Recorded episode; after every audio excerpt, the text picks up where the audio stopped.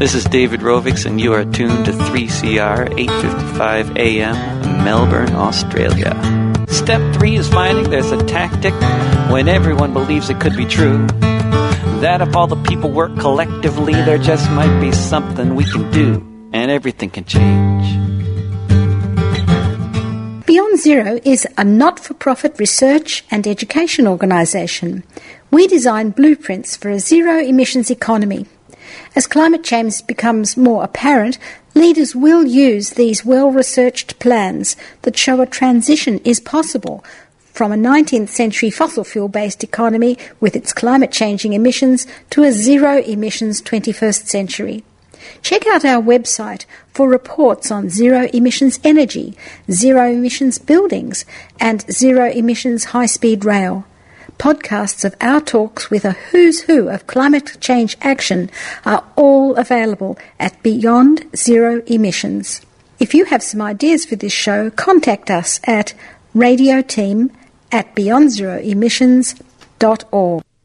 Yes, and uh, this is Beyond Zero Emissions Community Show. It's Monday evening, five o'clock. Thanks very much to Doing Time just now. And you're listening to 3CR. You can find 3CR at 3cr.org.au and listen streaming. You can find our show and others uh, under the podcast tab there. And uh, yes, we've got a, a three different speakers for you tonight. Tonight's show is called The Day After Tomorrow. And will we experience the alarming scenarios dramatised for us by Hollywood? Professor David Karoly of Melbourne University, our first speaker, doesn't think so. If you are not sure what one degree of warming has done to our climate system, what reaching 400 parts per million actually means, whether the clathrate gun has gone off, if cyclones will become more frequent or more intense in the future, and what on earth are the feedbacks that are amplifying climate change, then this is the program for you. We also bring you an interview with Professor Will Steffen from the Climate Council, courtesy of 3RN's Fran Kelly. And uh, the lastly, with all this clear scientific in- information in mind, we hear from Pakistan. Dr. Adil Najam was on um, a number of weeks ago on the show, but uh, Dr. Adil Najam used to be on Pakistani TV. Now he is a world expert on international affairs at Boston University. So he is simply beautiful to listen to. It is also beautiful to hear that although he is a pessimist, he just won't give up. We know that even in Australia, heat waves are the biggest climate related killer. But imagine what it is like for the citizens of Karachi who cannot afford a fan, much less aircon. Whose streets need trees, whose homeless people need somewhere to get water. Dr. Adil Najam has practical solutions, but the biggest solution is for us all of us to stop our excessive emissions. As we fly over Pakistan for luxury holidays and our ships export coal and gas until the market dries up, Pakistani climate refugees begin to arrive in Turkey and then on to Europe, their crops burnt out and their country at times too hot to live in. We have this enthralling interview with Dr. Najam, courtesy of Alex Smith from Radio Eco Shock in Vancouver. This really is one of his best. But first up, let's go to Professor David Karoly from Melbourne University. Well, we already know that the climate system has changed by only about eight tenths of a degree, and yet we've already seen major impacts from that relatively small warming in many different parts of Australia. And what that small warming has done is cause a greater frequency of hot extremes, more days above 35 and 40 degrees Celsius, as we've seen over the last few summers in southeastern Australia, more days with extreme and catastrophic bushfire danger, including major increases in the intensity and frequency of fires in southeastern Australia, in Melbourne, in Canberra and in Sydney over the last few years. We've also already seen major impacts associated with sea level rise. So when we go to even further warming, two degrees is about two and a half times the warming we've seen already, and we will expect increases, dramatic increases in the frequency of hot extremes, more impacts on increased frequency of bushfires, more impacts on the Great Barrier Reef, reductions in rainfall and increases in evaporation in our agricultural areas associated with more frequent droughts. So there are many much worse impacts in store. We've only seen the start of the adverse impacts of climate change. Changes in tropical cyclones, or hurricanes as they're more often called in, in the United States, are difficult to link to changes in greenhouse gases. But we do know that increases in intensity of tropical cyclones or hurricanes are associated with warmer sea surface temperatures around the global ocean. In fact, in the North Atlantic, we've seen major increases in intensity and numbers of tropical cyclones or hurricanes in the North Atlantic over the last 10 years. In fact, in Australia, we've actually seen decreases in numbers of tropical cyclone over the last 20 or 30 years. But what we expect in the future is more intense tropical cyclones, even though the total number of cyclones is actually likely to decrease. So, what we expect is that when we do get cyclones, they're likely to be more damaging and more intense, with stronger winds, more rainfall, and even bigger storm surges and flooding, but that the actual total number of tropical cyclones and hurricanes is likely to decrease over the next 100 years. Greenhouse gas concentrations, particularly carbon dioxide, which is the most important greenhouse gas in the atmosphere in terms of its human influence and its impact on the climate system, their concentrations now are more than 390 parts per million. Over the last 800,000 years, carbon dioxide concentrations in the atmosphere were never above 300 parts per million. So, what we're seeing is we've had a 30% increase in carbon dioxide concentrations over the last 200 years. That's been due to burning fossil fuels and land clearing and other human activity. And the concentrations have caused or the increasing concentrations have caused most of the warming in global average temperature. And we're in a situation now where the Earth's climate has not seen these greenhouse gas concentrations for nearly a million years.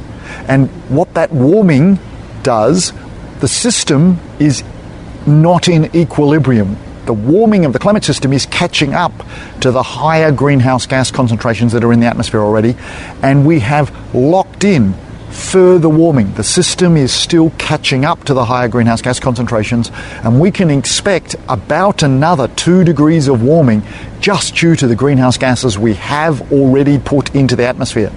Carbon dioxide also has a really long lifetime for the climate system to adjust. So if we don't in, inject any more carbon dioxide into the atmosphere, it will take more than a thousand years for the natural system to remove the carbon dioxide that we've put in by burning fossil fuels and land clearing. People and agriculture and natural systems are very sensitive to both cold extremes and hot extremes. We are expecting and have experienced less frequent cold extremes, but more frequent hot extremes. And the hot extremes cause heat stress and bushfires, which affect people and have major impacts on human health. In the bushfires on Black Saturday, it was a catastrophe, and there has been a lot of publicity about the 170 people that died in the bushfire, and that was a tragedy. There has been much less publicity about double the number of people that died due to heat stress and heat related extremes at exactly the same time.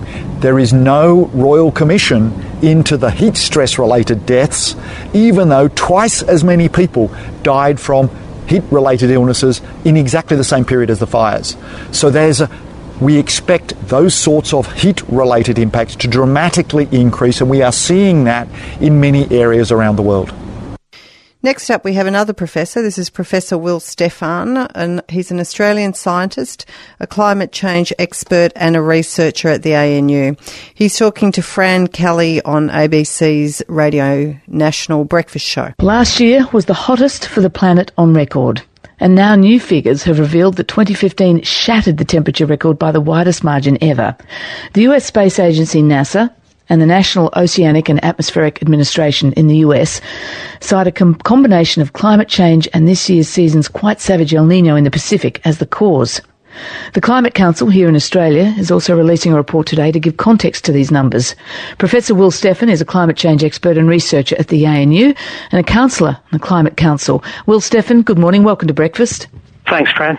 So the planet's globally, globally average temperature for last year was the highest since we began records 135 years ago. In Australia, what did that mean? How were the temperatures? Temperatures were very hot for us, particularly in the springtime. We had the hottest October on record. Uh, we had an extremely hot spring, uh, dry spring in the southwest and the southeast. And of course, we're seeing the results of that now with a, a very bad uh, bushfire season. So this plays out, of course, in different ways in different parts uh, of the world. U.S. has had an extremely bad bushfire season as well. Heat waves in the uh, Indian subcontinent and so on. For us, it's meant really hot spring, hot summer, uh, bad bushfires, dry conditions. So heat waves, high temperatures, we can link to bushfires, but we've heard in the past uh, a lot of people decry any link of those heat waves to um, climate change. Is there any evidence to suggest that last year's highest temperature on record is a result of climate change, or is it El Nino, or is it only a combination of the two? In which case, where does that take us in the climate change debate? It's a combination of the two, but to, to pick them apart, you've got to take long-term records. El Ninos operate on the time scale of a year or two. Climate change operates on the time scale of centuries and so on. So I think the most telling uh, figure here is that if you look at how fast the climate is warming, it has increased its rate since 1970 quite dramatically. And that factors out El Nino and La Ninas. So uh, there's no doubt that climate change is a very significant factor, probably the most significant factor. I'll give you another really piece, piece of interesting research, and that comes back down here to Australia. Uh, in October uh, 2015, that was uh, the hottest October on record. Uh, and some very interesting research has shown that that was virtually impossible without climate change. In other words, you can look at the statistics of what's the probability of these sort of records happening without the underlying trend in climate and they become astronomically small. So there's absolutely no doubt in, in the minds of the scientific community that climate change is the dominant factor driving repeated, repeated high temperature records. Yes, it's important that this year broke the records, but is it 14 of the past 15 have been the highest on record? Is that true? They, yes, they, they've, they've beaten the earlier records of the 20th century. So if we look at how often records fell uh, this this year, we had a record in 20, 2005, we had a record in 2010, we had a record in 2014. We had a record in 2015. Now, if you look at only natural variability and the chances of that happening, you would see a, a record hot year about once every 100 years if you have a 100 year record. Well, we've seen in the last decade, we've seen uh, four of them tumble. That's highly, highly unusual without the underlying trend of climate change. It's 22 to 9 on Breakfast. Our guest is Professor Will Steffen, climate change expert researcher at the ANU and a member of the Climate Council. Uh, what does this all mean, Will? Because 2015, I think, was also the first full year to break the one degree centigrade barrier above pre-industrial levels, a benchmark for warming. We know, and the politicians around the world met in Paris just in December to promise again to take action to keep the global rise in temperatures below two degrees. We've already hit the one degree barrier. Is that what we're saying? So what does that mean for that target of the two degrees? Look, that, that's an absolutely key point, Fran. Uh, and also coming out of the Paris uh, meeting was an ambition to try to come as close as possible to 1.5. Uh, because that's a real danger point for a lot of the Pacific Islands, for example. So if you look at the 1.5 uh, ambition, we are two thirds of the way there. If you look at two degrees, we're half the way there. And there's already a lot of momentum built in the climate system that we can't stop. So we're already committed to several tenths of a degree more, even if we could magically stop emissions tomorrow. The bottom line is that we've got to get cracking on getting emissions down fast and deeply, and the focus has to be on greenhouse gas emissions from fossil fuels. That's the name of the game. And can I, and just on this notion of the two degrees, because there's another report out today that Australian uh, researchers have been involved in, which points, I guess, the obvious, but perhaps we don't think about much, which is that a two degrees increase is not uniform. In some places, it might be less than that, and other places, it's going to be way over that. Where does Australia sit in that? Do you, can you tell us that? Uh, yeah, absolutely. Um, Australia is going to most the bulk of our land mass is going to be at or slightly above that average. So, so the rule of thumb is land areas warm more than ocean surfaces, and the northern hemisphere, particularly the northern high latitudes, warm more uh, than the global average. So the high latitudes of the north are really going to get clobbered. Large areas, land masses with inland areas like the bulk of Australia will be higher than average. Coastal areas will probably be slightly lower than average uh, because they're close to that, that enormous pool of water. Okay. So for Australia, that means hotter conditions over much of the continent. And, and, also, just to put this in context, this finding that last year was the hottest year since we started taking records 130 odd years ago would we have noticed that in any particular degree? How much by? Okay, uh, the, the 20th century average, uh, we uh, near, we're nearly a degree, a degree above that. So we're 0.9 of a degree above the 20th century average, if that's what you're what you're asking. I think what people are noticing is that the rate has ramped up quite sharply since 1970. So a lot of people are intuitively saying, we haven't seen conditions like this, uh, particularly older people, uh, and, and that's uh, that's a, a, personal observation of what this trend is actually saying. So if you take century averages of temperature change, uh, and, and a degree a century in geological time is really fast. If you look at uh, the 20th century, we were averaging on, on, on average about seven tenths of a degree per century. We're now averaging closer to two degrees per century. That is a really rapid rate of temperature rise. Will, so, on, so, so, so the rate is really shooting up. Will Steffen, thank you very much for joining us. My pleasure. Thank you, Fran. Professor Will Steffen from the ANU. He's a climate change expert and councillor of the Climate Council. You're listening to 3CR Radio. And more importantly, Beyond Zero Emissions Community Show. Now that we've had a few of the facts on climate change and these uh, deleterious effects. Let's put some of that knowledge into action and hear some of the practical solutions from Dr. Adil Najam. He says he is a pessimist who just won't give up. He is Dean of the Pardee School of Global Studies at Boston University and one of Pakistan's leading intellectuals. If we could just take his words to heart, the suffering and forced migrations because of climate change could possibly be diminished. This is one of Alexis Smith's best interviews from Radio EcoShock in Vancouver. And that's a big claim because Alex Smith does a lot of good interviews. So have a listen and see what you think. The crushing heat in this year of 2016 is not the first to strike Pakistan and India. Just last year, thousands died, and Pakistan suffered a kind of heat paralysis. What happened then and now? Our guest is the Dean of the Pardee School of Global Studies at Boston University. He's a professor of international relations concerning Earth and the environment. And Dr. Adil Najam was a vice chancellor at Lahore University of Management Sciences in Pakistan. Adil, a warm welcome to Radio EcoShock. Let's talk about last year's heat emergency. 1,000 people died in the heat of Karachi in 2015. Please describe that heat event for us. Um, thank you for having me and thank you for this conversation. Uh, last year was a particularly bad year in terms of the impact of the heat. Now, Pakistan or South Asia is not a part of the world that is unfamiliar to heat, even to intense heat. This is the place where the highest recorded ever temperatures are routinely recorded.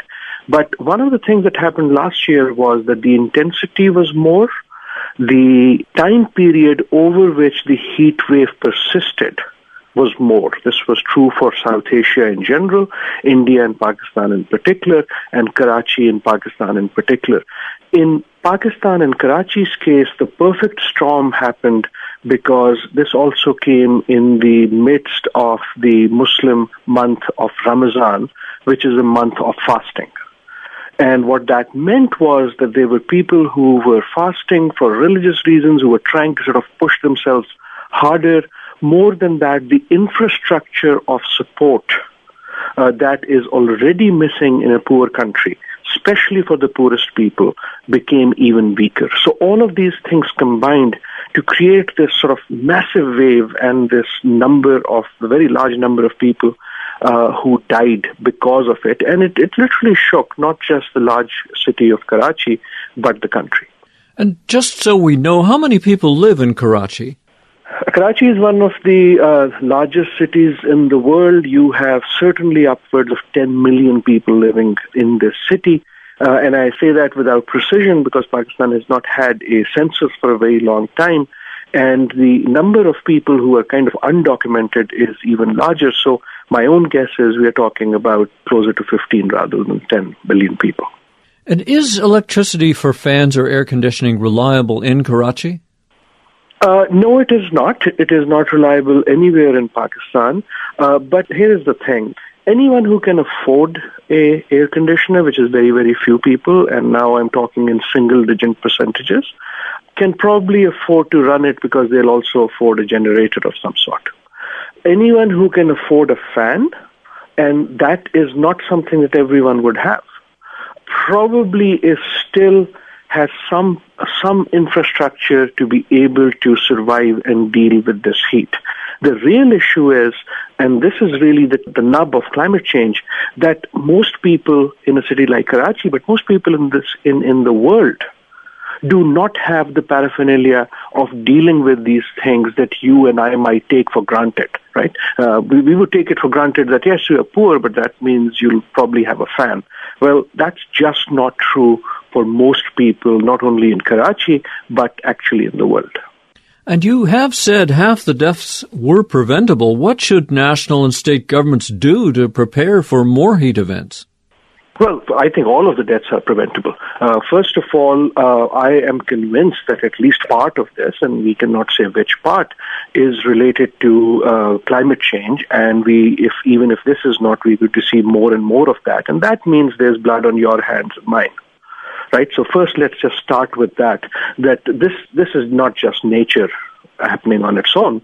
Uh, this is you and I and those of us, particularly who are more affluent, uh, having outsourced our misery by our lack of action on climate change. But that's that may be a more a more deeper conversation. On an immediate level, I think that uh, and and many believe that these are preventable because this is not a country that is not used to heat. B, heat is something that you can deal with. You can, it is a question of hydration. It's a question of not air conditioning as much as just getting water to people, uh, making it easier for people to get a regular intake of water during the day. You know, things that we kind of take for granted and never talk about is shade. Right now, you're talking about very poor people, mostly working outside in intense heat at a time when, because as I said, because of Ramzan, the infrastructure of dealing with that heat is, is low. Simply not having trees in a city, right? It's a very simple thing. But if you have ever walked anywhere in the sun, whether for pleasure or out of necessity, after a little while, if there is some place of shade where you can just sit and rest for a while, it makes a huge difference. And all of these things sound very, very small, but they are not, especially when they add up in a multi-million person metropolis. And that's why these, these are entirely preventable things. The tragedy is that we as a planet, and even Pakistan as a country, has the ability to deal with these things, and it is the negligence of our generation that these things keep happening. This time it was Karachi, but you also saw this in India. You see this with droughts in Africa and in Asia all the time. So there is a pattern to this. Here is my bottom line. Uh, people do not die because of heat. People die because of the inability to deal with that heat. And that means they die because of poverty, they die because of bad decisions, they die because of a lack of development.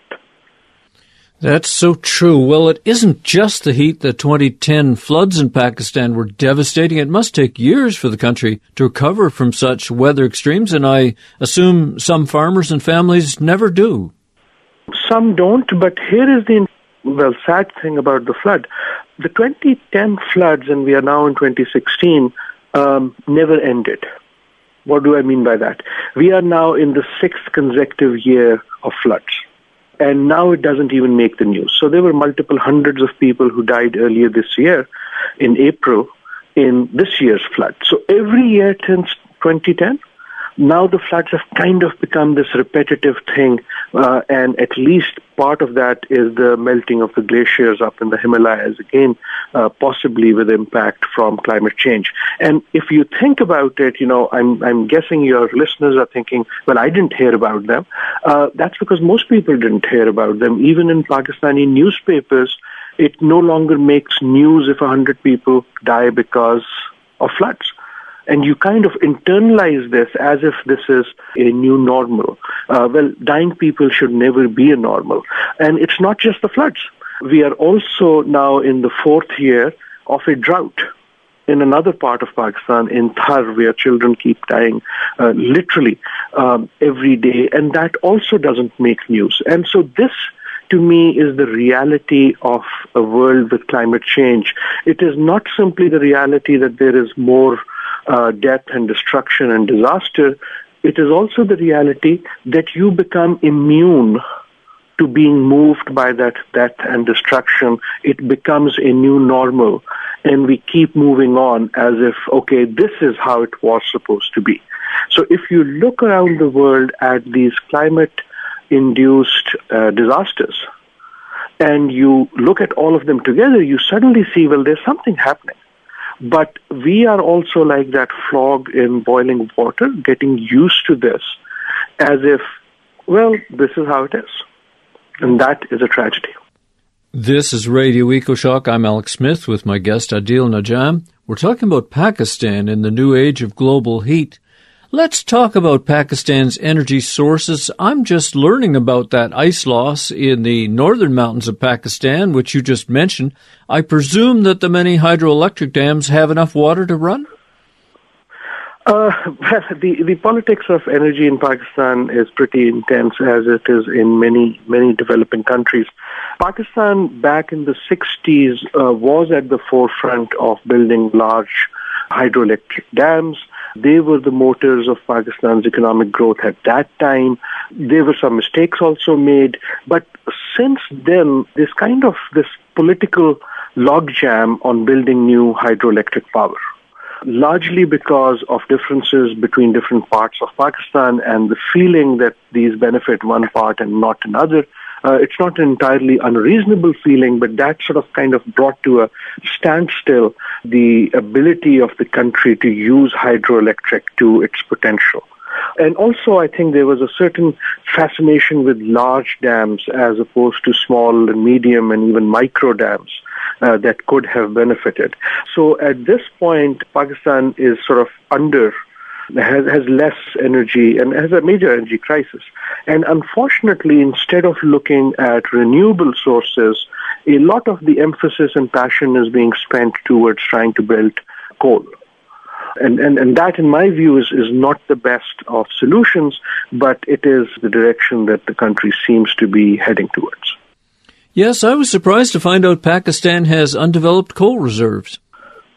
Uh, Pakistan does have undeveloped coal reserves. Um, it is not the best quality coal in terms of cost and environmental features, but people like myself have also been arguing that even if you leave aside the environmental aspect, and in many cases, I can argue legitimately that countries like Pakistan, which use very little energy to begin with, which have very low carbon footprints of their own, their responsibility is different from large countries like the US or Europe that or China or India that have very large carbon footprints.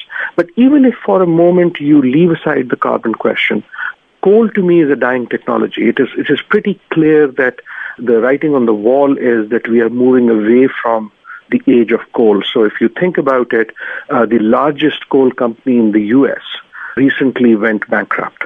Weeks after that, the largest coal supplier in the world, a Chinese company, uh, announced that they're going to move to begin trying to be a supplier of renewable energy. So this is not the best time to move into coal, just from an economic and investment point of view.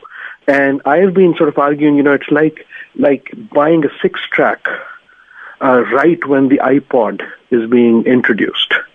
It is a technology whose time is gone, and we now have better technologies, partly because a lot of renewables are now cost competitive. Uh, both solar and wind in various parts of the world, including in that region, have started coming cost competitive. And therefore, I hope uh, not just Pakistan, but many developing countries will leapfrog if there is going to be an energy revolution in the world, I don't think it will come from mature economies in Europe and the US as much as emerging economies leapfrogging. You know, just skipping the dirty technology and leapfrogging to a cleaner technology, kind of like they did with cell phones. Given the suffering of Pakistan from impossible floods to heat and drought, talk to us about the politics of climate change in Pakistan. Um, unfortunately, there isn't much. Pakistan uh, was um, mostly absent by its silence at Paris.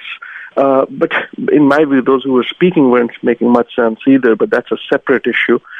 To the extent that there is uh, climate change is an issue, unfortunately, Pakistan, like many other developing countries, has kind of wrapped itself in a shroud of um, victimhood.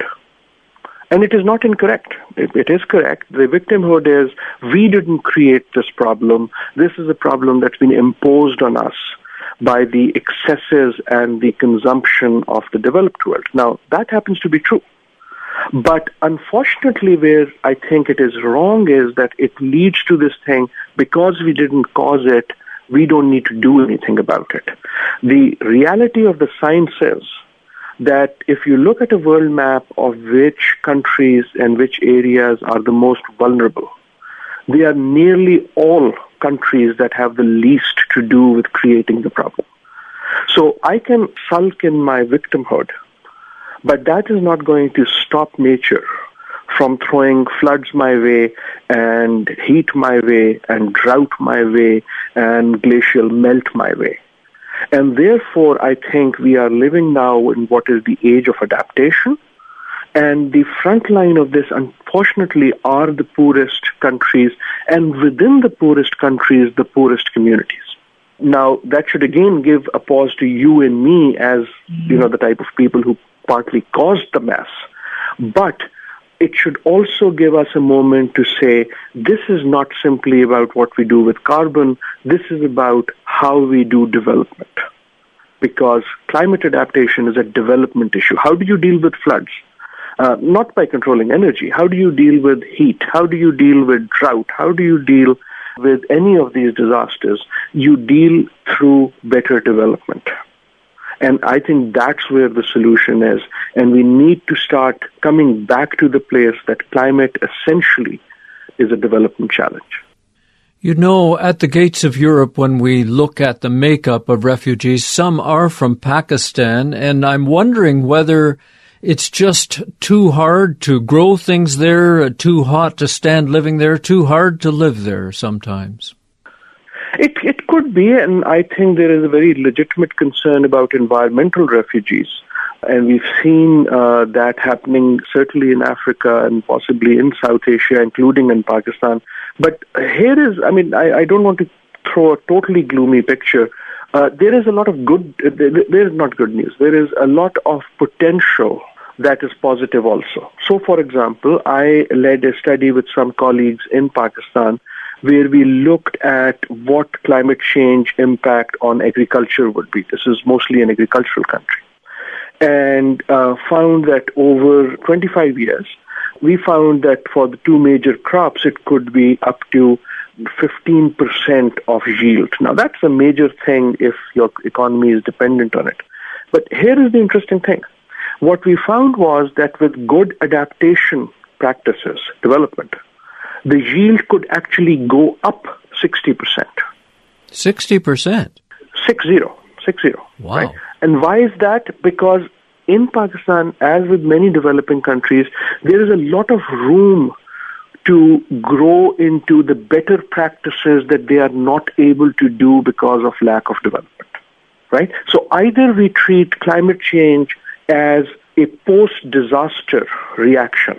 We will wait for bad things to happen and then we will, our humanity will arise and we will send a little money so that uh, we feel good about how we are helping the world. Or, as I've been arguing, we treat it as a development challenge and before the bad things happen, we invest in development and particularly what I was talking about, leapfrogging. So agriculture is one of those things. If you look at agriculture in developing countries, including Pakistan, there is a lot of room for good practices that would not only lessen the impact of climate change, but could actually allow countries to produce more. So I, I have always argued that the race here is between human knowledge and human wisdom. We have no dearth of knowledge on how to solve these problems. The challenge is that we have not demonstrated the wisdom or the will to deal with things that we are perfectly capable of dealing with. Well, I think to do that, we'd have to escape something in our character that looks first at our own personal greed and, and very last at people on the other side of the world. Exactly, exactly. And, and, and we have to realize that our, and, and this is where we may not yet be a fully evolved species. The assumption that what is good for me is only what happens in my immediate uh, environment, you know, neighborhood, is just a patently false assumption. And that is why I get very concerned when anything first comes up because it assumes immediately that everything else must be second. So to assume that someone on the other side of the world has no bearing on what happens to me or should have no bearing is just not is not just morally wrong, it is intellectually it is intellectually bankrupt. And that we should have realized in realizing that the planet is interconnected. So just like Pakistan's floods or heat has to do with, um, may have as much to do with emissions, you know, half a world away. Remember that what happens half a world away will impact us tomorrow. Maybe it impacts us, as you said, on those gates of Europe or tomorrow in the U.S. Uh, of people who leave their home and say, okay, if I can't live there, I'm coming where you are. But unless we start realizing that this is one planet, it's a fairly small planet, and we haven't done a good job with it, we are going to be in trouble. What is the Pardee School of Global Studies? The Pardee School of Global Studies is a school of international affairs. Uh, Boston University created the school two years ago by bringing together its various institutes and departments that work on international affairs. We have a global focus on global issues uh, and on international issues. So at one level, it is like any other school of international affairs. We study international relations, we study war, we study peace, we study economic development, terrorism, but we do have a particular focus on the global aspects and this realization that for the first time in human history, there are a whole bunch of processes that are not just international between countries, but global in, in how they operate. Environment and climate is obviously one of them, but international finance is another. International migration is another. So international information is another. And so, so the school tries to, is trying to build a school of international and global affairs that responds to the 21st century challenges that we are faced with. So Pakistan is the sixth most populous country in the world. We should be watching it. If we want to be Pakistan watchers, what should we look for?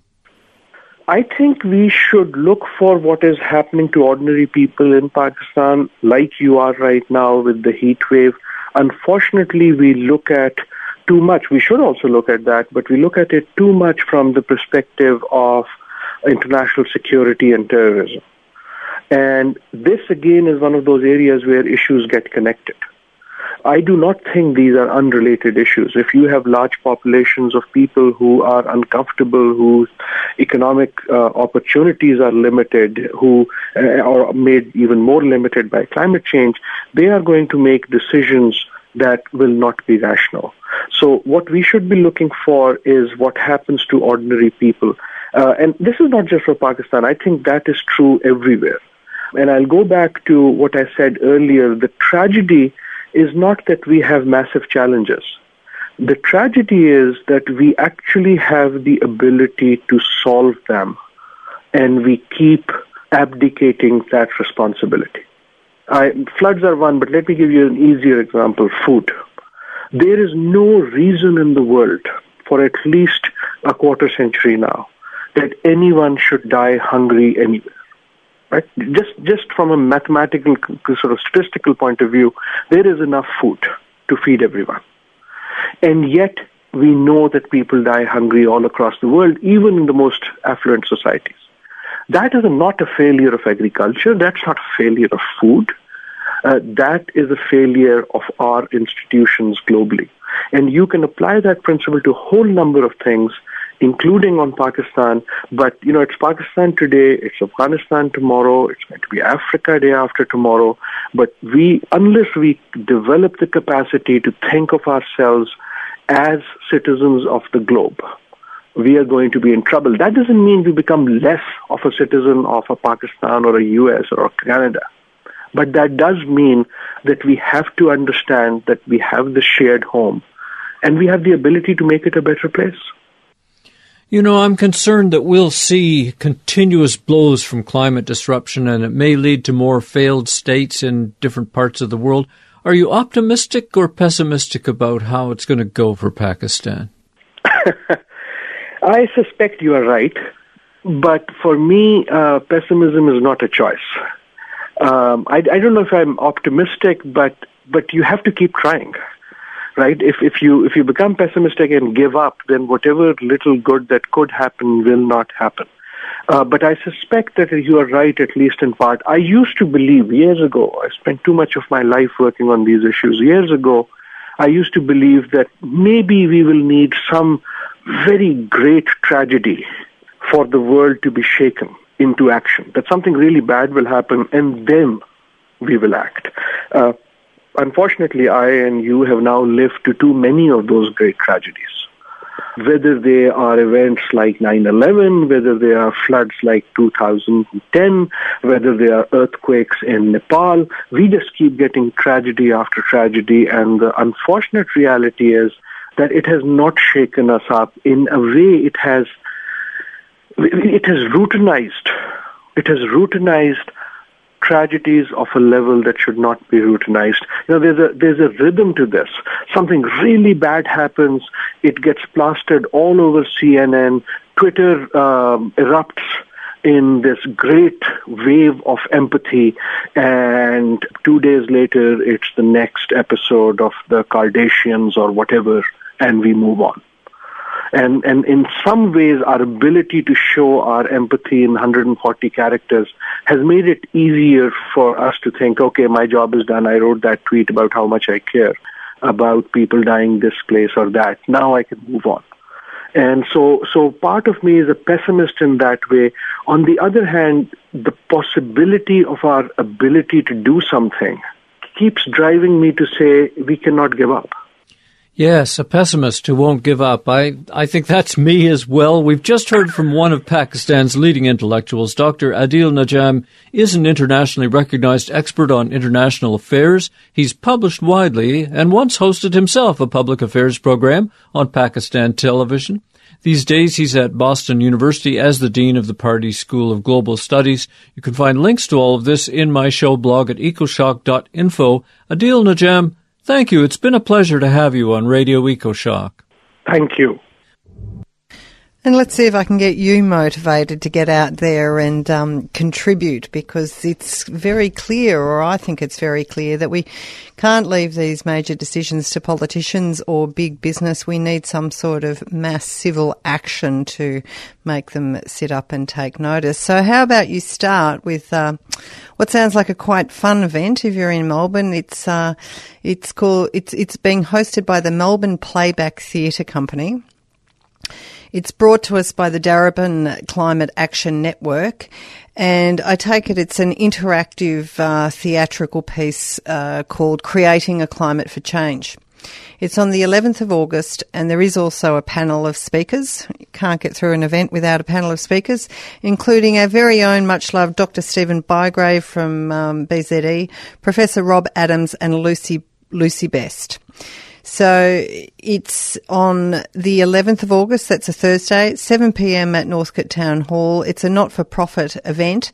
And as my nephew says, if you search it up, and you know where to search it up, if you search it up uh, under Creating a Climate for Change or the Melbourne uh, uh, the Melbourne Playback Theatre Company, uh, you'll find their website and details on how to book and where to go and reinforcement of the time.